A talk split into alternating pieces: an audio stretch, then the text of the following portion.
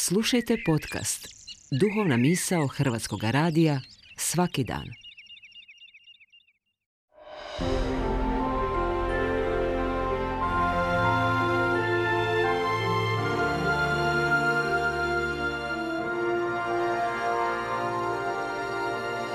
Duhovna misao. Urednica je Blaženka Jančić.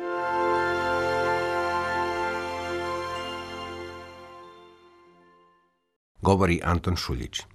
Bila je velika srijeda, jutarnja zagrebačka prometna gužva. Ipak, prometa je nešto manje no obično. Osjeća se da je blizu uskrs, pa i po prometu. Na posao se kao i obično vozim ulicom grada Vukovara. Vedar je i obećavajući dan. Sunce mami dobre misli. Osvrćem se oko sebe i zapažam već prilično potjerano lišće prirodu bujanju zelenilo. Ljudi u grupicama na pješačkim prijelazima, kraj semafora uz autobusna i tramvajska stajališta. Nekako je svečan dan, premda valja raditi. Pogledavam u retrovizor i primjećujem nešto neobično.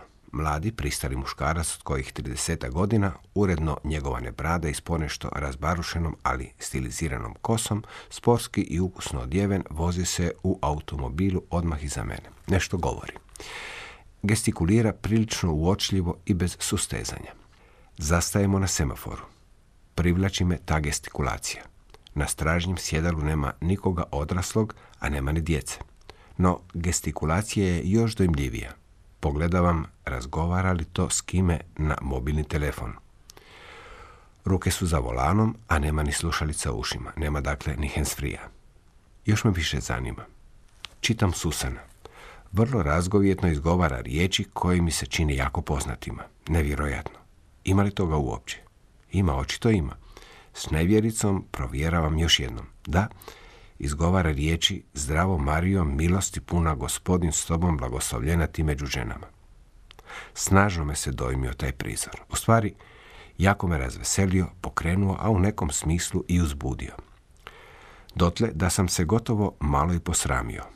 Ako nisam u društvu svećenika ili časnih sestara, u automobilu rijetko kada molim, premda mi je krunica uvijek u pretnicu, ali baš nikada sam sa sobom ne molim naglas.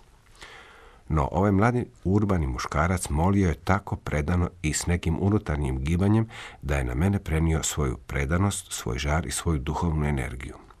Misao je krenula dalje.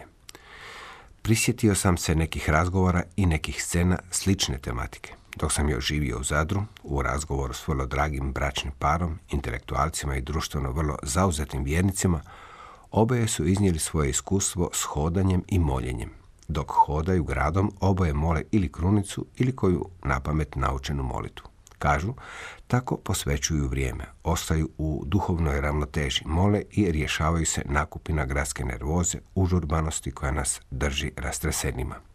Spominjali smo se toga i kasnije za druženja u njihovim zagrebačkim prostorima.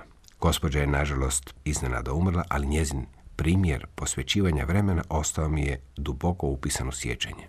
Za blaženoga Ivana Pavla II. zna se da je za dugih diskusija ili kakve rasprave koja mu se nije činila važnom, češće posezao za krunicom i samo počeo moliti. Mjesec je svibanj i sve je u cvatu. Duga je katolička tradicija osobito ovaj mjesec povezivala s Marijom i molitvom krunice. I glasna molitva mladog Zagrebčanina u automobilu i primjeri zadarskih prijatelja te blaženoga Ivana Pavla II. ponovno me vraćaju tome suzvuću svibanskih zdravomarija, cvata života i posvećivanja vremena. U toj su molitvenoj stopljenosti stoljeća ispisala neprolazna svjedočanstva duhovnog rasta i nekog nepojmljivog gibanja duše spram svetog. Po Mariji sinu i kocu, s Marijom u nadahnućima duha. Slučajni pogled u retrovizor vedrog jutra ponovno me vratio zvukovima glasno izgovorenih molitava i doveo me do svibanjskih zdravomarija.